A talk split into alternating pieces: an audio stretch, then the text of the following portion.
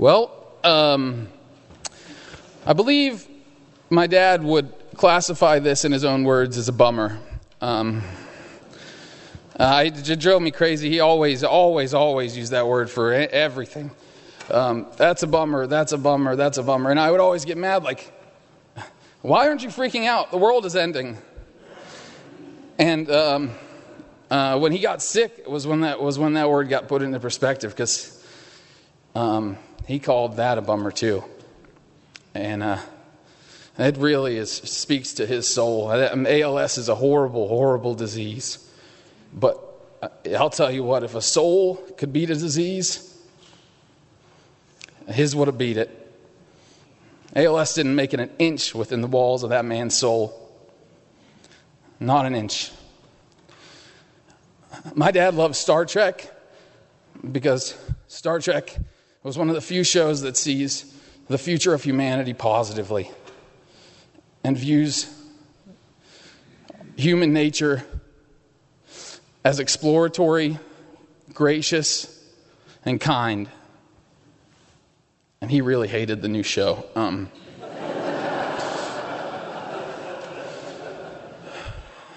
my dad read to me every night he taught me to ride a bike, he taught me to respect women, taught me to stand up for myself. And uh, he's going to continue to teach me. Uh, the one thing that I would say to all of you is that if you got any part of him, any bit of him, hold on to it, because that's magic in its truest and purest form.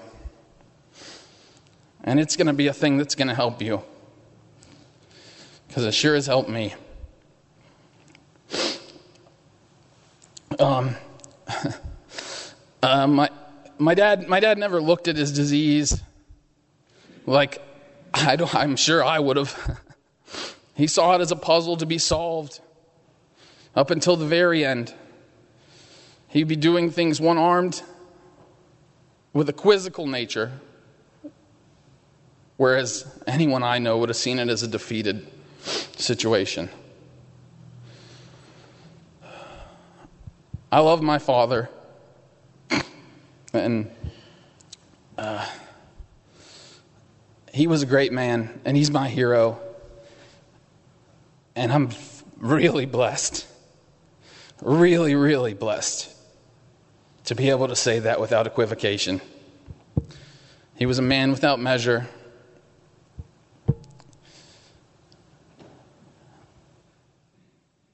And he left the world a better place. Thank you, guys.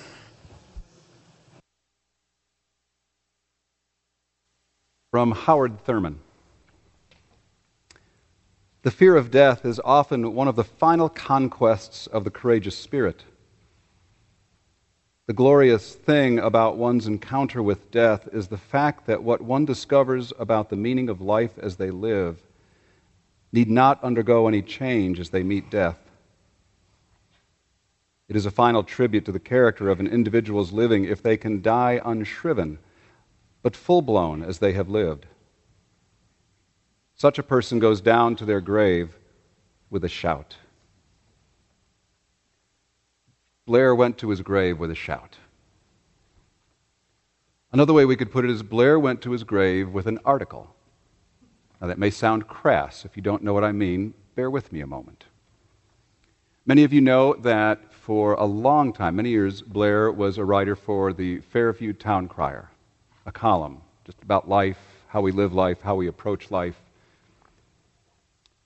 And the last day of his life, he finished the last article that happens to be being released today in the December issue.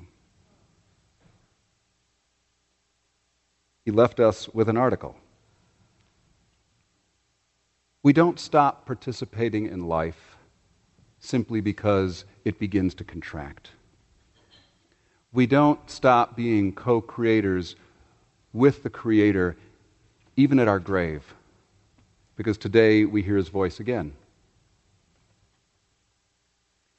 He not only went to his grave with a shout, but the echoes of his voice are still ringing through our own bodies, our own hearts, our own souls our own DNA.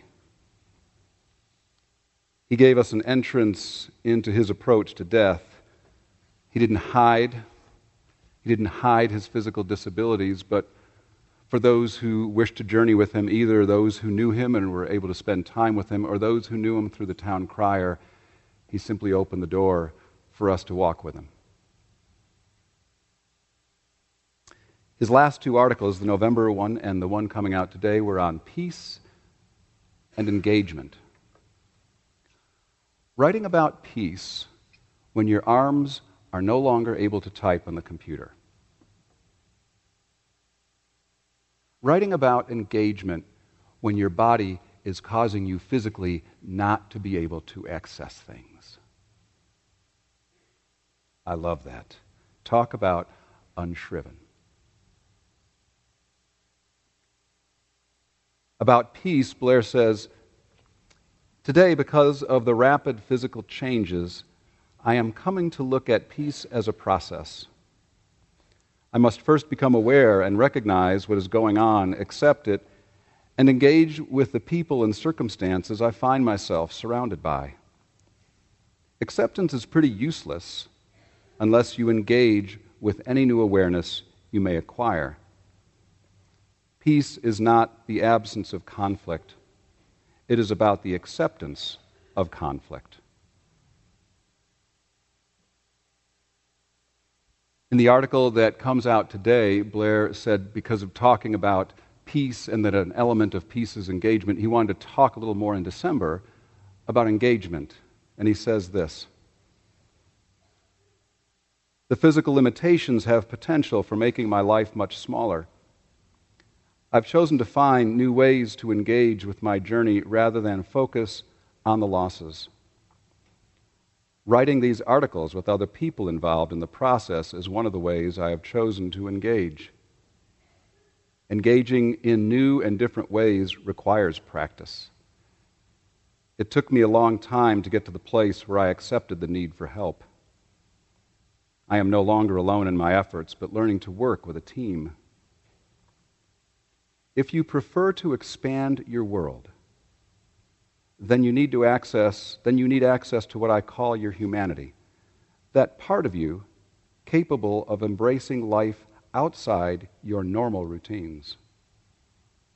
You're born with it. You never lost it. You may find you haven't been using it lately. Engagement requires some form of emotional commitment. Calling us to life even as His world is getting more and more confined. Talk about unshriven. And Blair would be honest with you to tell you that he had his moments, he had his days. Stopping riding his motorcycle was not one of those decisions he came to quickly, much to the chagrin of Kay. Because he kept thinking, I can do it. These arms will respond. He had his moments and days of resistance, but in the end, he wanted life, which is much different than existence. That's what he worked to choose to choose day by day, and that's what he offered in these articles.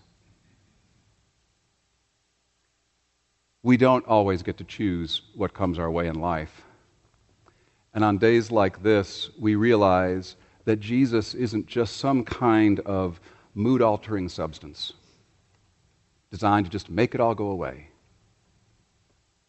That God and Jesus are not just some kind of snake oil provider with pretended cures. But what Jesus is, is one who chooses to engage us. What Jesus is, is the manifestation of God who chooses, in Blair's words, to engage life outside of God's normal routine. That's what incarnation is. That God doesn't choose to stay out there and say, Good luck, folks. I hear it's tough. But in the person of Jesus, we believe God says, I'm choosing to engage it. Not to bring you quick and simple answers, but because I have the decency at least to engage it with you. And to continue to engage it with you through the flesh of every human being that's ever been born and ever will be. Why are we called to step outside our normal routines just because Blair says it? No, because we see that's how God manifests life and how God chooses to live. And we realize it's only as we step outside of our normal routines that we stay on the path of life. We're not here today because of some God that gives us neatly packaged answers, but we're here today because we know that as we gather together, as we engage one another, we keep finding life even in the midst of death. As we engage and don't run. We don't often get answers to why, but we do get one another. And that's why we will share these elements of bread and wine in a few moments, these outward and visible signs of a life that happens when people continue to offer themselves together and gather around tables and tell stories and share meals and suddenly realize there's an element of life that we didn't have before we did that.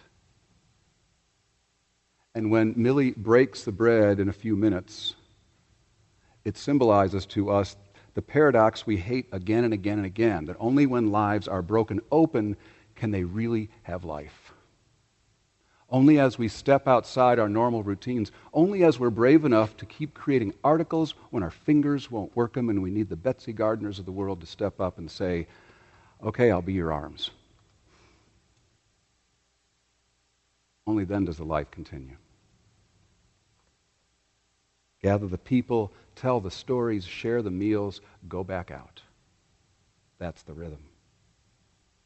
That's why when we are praying over these elements in a moment, Millie will say, In death, life is not ended, but changed. Blair chose that. He didn't chose, choose to let his life end six months ago or 12 months ago, but he lived it to the day he wrote his last article he had a choice to see and accept, and as he said, engage.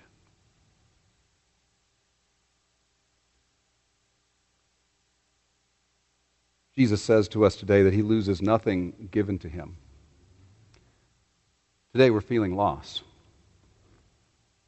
And as we tell the stories, as we read the articles, we also feel presence. Life is not ended, but changed, to be sure, not unshriven.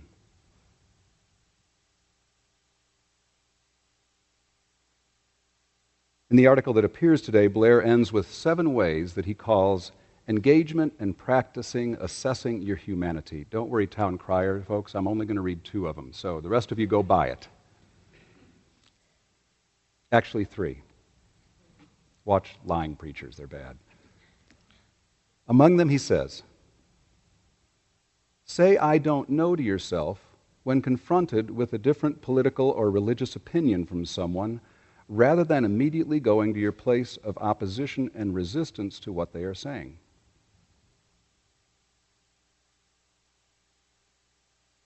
Memorize a poem or prayer and say it to somebody who is trustworthy. Three, you are here. Even in death, Blair is calling us to life.